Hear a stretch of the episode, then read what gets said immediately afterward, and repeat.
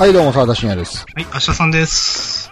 はい、えー、短い時間で、なんかいろんな作品を紹介していこうシリーズ、主に漫画なんですけど、まあ、今回は、まあ、せっかくなんで、明日さんの方からもちょっと紹介してもらおうかな。はい。えっ、と、これ今、アフタヌーンだったかな？で、連載中の、えっ、と、端っこアンサンブルという、まあ、はいはい清志木先生という、うんまあ、あの、原始研の先生ですというと皆さん、あーという、そうですね。多分通りが一番いいと思いますが、の、えっ、と、漫画を紹介させていただきます。この間はい。4巻が出て、えっ、と、いわゆる合唱漫画、うん。歌を歌う、えーうん。漫画で、えっ、と、工業高校で、まあ男ばっかりの中、えっ、と、合唱、昔やってて合唱大好きな、えっ、と、子が合唱部を作ろうとして、えっ、と、まあ、そこに引っ込み思案で声がめちゃくちゃ低いという、えっ、と、別の、あの、男の子が、えっ、と、それで合唱やってみようみたいな話になって、うん。あとそこにヤンキーが合流したりとか、はいはい。とかで、まあなんか、てんあまあ、男子校、あまあ男子校じゃないか、工業高高校なんで、なんかその辺のバカらしいノリとか、他の運動部とかとのバカらしいバトルみたいなのがあったりする中で、えっ、と、合唱の、まあ、なんていうか、表現とか、まあ私、まあ言っちゃう合唱やってたんですけど、はい、昔。で、まあ、いまあ、今も、まあ、まあ、幽霊部員みたいな感じか。で、あ、わかるわかると思いながらね、読んでます。結構その、あーまあ、この先生やっぱ漫画上手いなと私は思うんで、うんはめてくるところはめてくるというか、あの、うまく話がいった時のなんかカタルシスみたいなのは、ちょっと気持ちよさは結構あって、私は好きで読んでます。はい。まあ僕は試し読みで1話だけ読んだんですけど、はい。まあ若干その合唱部作ろうとしてるやつ若干痛いじゃないですか。まあ、痛そうなキャラクターだなと僕は思ったんですけど、はい。やばい、痛いです、これは。はい。ちょっと、かなり漫画チックですね、なんかね。うん。その参加する他のこの今後こう話が進んでいく中で合唱部ができていく過程の中で、そいつらはこの痛いキャラのどこに惹かれて参加していくんですか？主人公はコンプレックスを持ったね、低い子にコンプレックスを持った男の子っていうのはわかるんですけど、そいつがなんで合唱部に入ろうとするんですか？うーん。何それよくわか何に惹かれて、この痛いやつと一緒に合唱部をすんのかなと思って、1話を読み終えましたけど。ああ、なるほど。いそこが刺さるとこじゃないんですか？漫画として。違うんですか？や、これはなんかもう、エンタメとして私は見てるんで、いろんなとこ流して、あ、そうなんですよ。細かい話は流していってるんで。でも一応エンターテインメントであるならば、その合唱部としての、まあ、困難とかがあると思うんですけど、はい。具体的に何をしていくんですか？この人たちは。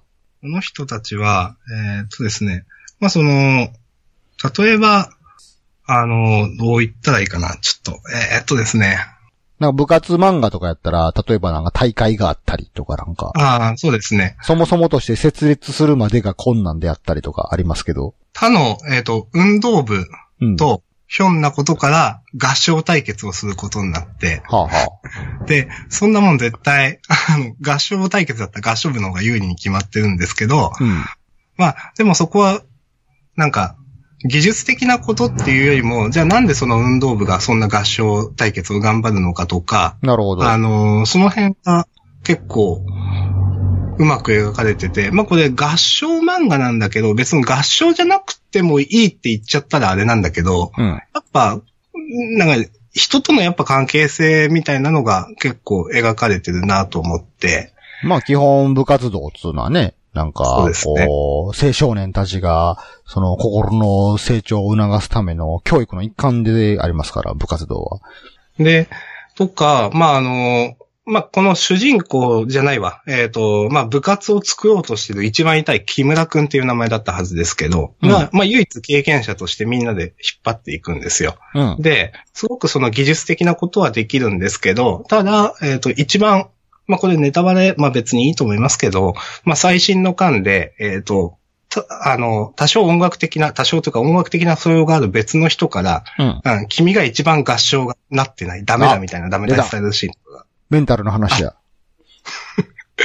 で、まあその、それはなぜっていう、まあその、こういう、どうしてもね、表現うん。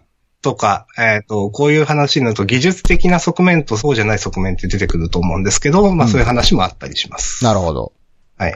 まあそんな感じで、こう、結構熱い感じなんですね。そうですね。で、えっ、と、まあ結構、いろんなコミカルな、えー、と雰囲気なんで、読む分にはまあ読みやすいですよということと、出てくる話も、例えば、さっき言った、えっ、と、他の、えー運動、運動部じゃないか、他のグループとの合唱対決みたいなんだと、まあ、スピッツの、えっ、と、例えばチェリーとか、うん。空も飛べるはずだったかな。そういうスピッツのあれから選んで、えっ、と、対決をしましょうみたいな。最近はよくあるのかななんか、YouTube でこの音源ありますよみたいなとか、うん書いてあったり、あそういうサービスもいいなと思って。なるほどね。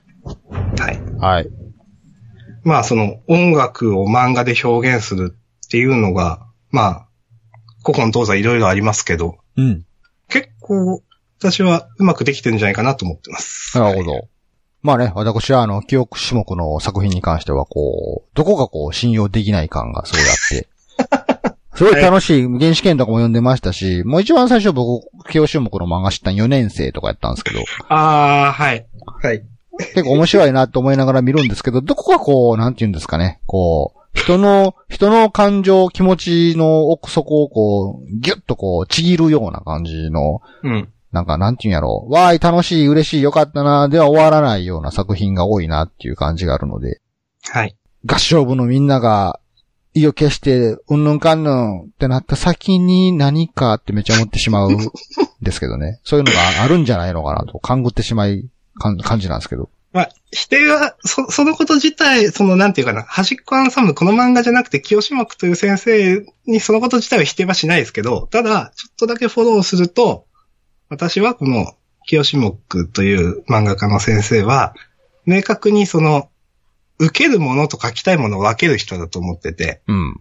あの、確かにさっき言ったように沢田さんが言ったように、なんかどっか不穏な話空気が漂ってきて、最終的に変なところから、なんか読者の背中を刺してくるみたいなことをする先生だと思うんですけど、一応この端っこアンサンブルはかなりその辺はしなんかしないように、エンター、気持ちいいエンターテインメントとして書かれてる感じがします。もう、青春感動巨編で終わっていくんかな？そう、そう、だと私は信じてる。確かに別の漫画で、うわ、なんだこれみたいなことを私も思ったことがあるんで。なんか原始圏ですら楽しそうの中にすげえ苦味があったりしましたからね。ああ、そうですね。なんか、はうん、わかります。なんかこう苦味を入れてくるんじゃないのかなという、この。はい。まあ、読んでみましょう。はい。はい。ありがとうございます。はい。以上です。大丈夫です。はい。はい。お送りしたのは沢田信也と、明日さんでした。それでは皆さんまた次回、さよなら。あら。